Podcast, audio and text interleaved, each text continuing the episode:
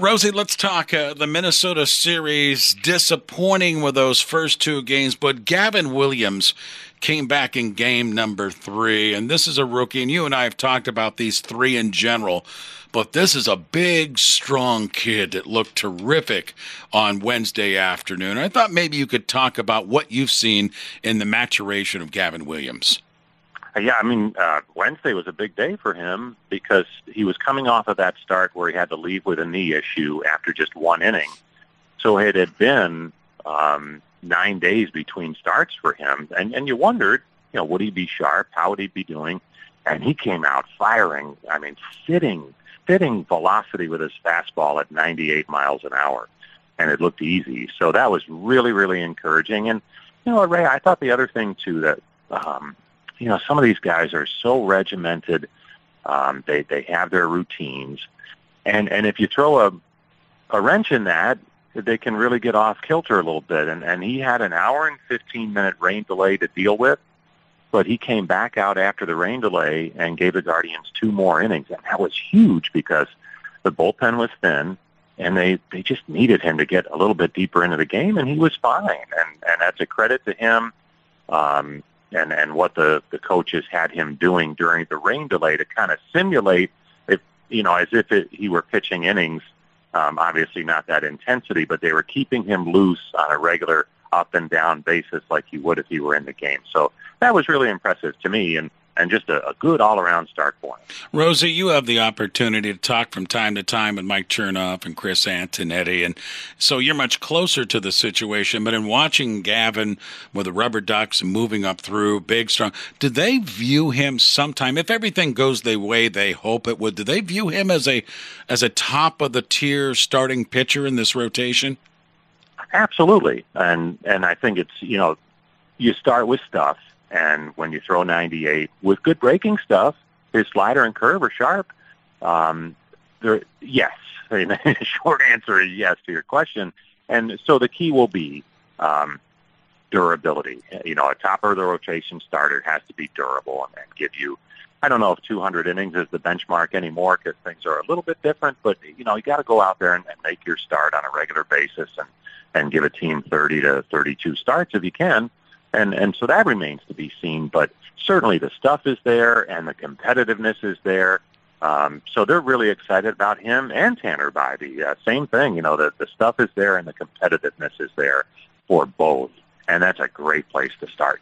Bases and balls, Guardians broadcaster Jim Rosenhaus with us. And speaking of pitching, Rosa, I haven't talked to you since the team put the chips in the center of the table, right? Lopez, Moore, and Giolito with those waiver claims last week. I like the aggressiveness of the organization in doing it. And maybe you can reflect a little bit. I don't know if it caught you off guard, but boy, my eyes got wide open when I saw the Guardians do that. Absolutely caught me off guard too, Ray. Um, but yeah, I mean, look, things changed last week in Minneapolis because they won two in a row to get the lead down to five, and, and there were still, you know, closer to 30 games left than 20. So it really, I, I think Chris's main point, and, and Mike too, um, they get they got the okay from ownership because there is a cost involved money wise, but from I think Chris and Cherney's standpoint, they re, they were would have been reluctant to give up players, whether those are prospects or someone else.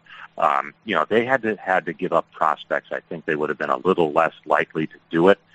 But in this situation, because there are waiver claims, there's no players going the other way, so they felt fine. And um, has it worked out the way they wanted with Giolito? Of course not. But he'll get another shot at it this weekend here in Anaheim, and um, you know, the, the two relievers have been, I think, exactly what they expected, a nice boost to the bullpen. So, um, yeah, why not take a shot? Because, look, mathematically they're still in it, but realistically, no.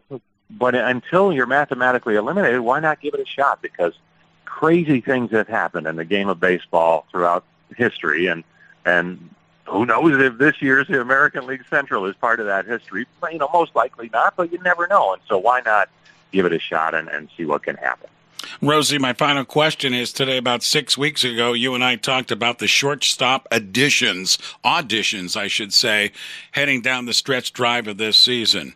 Uh, Arias has performed, at least to my eyes, decently, some pop in the bat, but talk about him and others looking to be the next shortstop for this team. Well, right now it's him, right? Um, Rocchio's been sent back to the minor leagues, and, and he'll get a long look in spring training, I'm sure. And who knows, he might be back up here before the end of the season. But, um, you know, I think they view Tyler Freeman much more as someone who can move around a little bit. They wanted to see if they just put Arias out there every day, if he would make progress, and he surely has. Um, he's been hitting over 300 for a couple of weeks now with some power and he plays the heck out of shortstop. So um, I think they like what they have. They're still not 100% on it, but he would be the, the leader in the clubhouse, so to speak, um, you know, heading into, I think, next year's spring training, unless something drastically changes here over the next couple of weeks. Okay, at the Angels all weekend long, and then in San Francisco against the Giants, huh?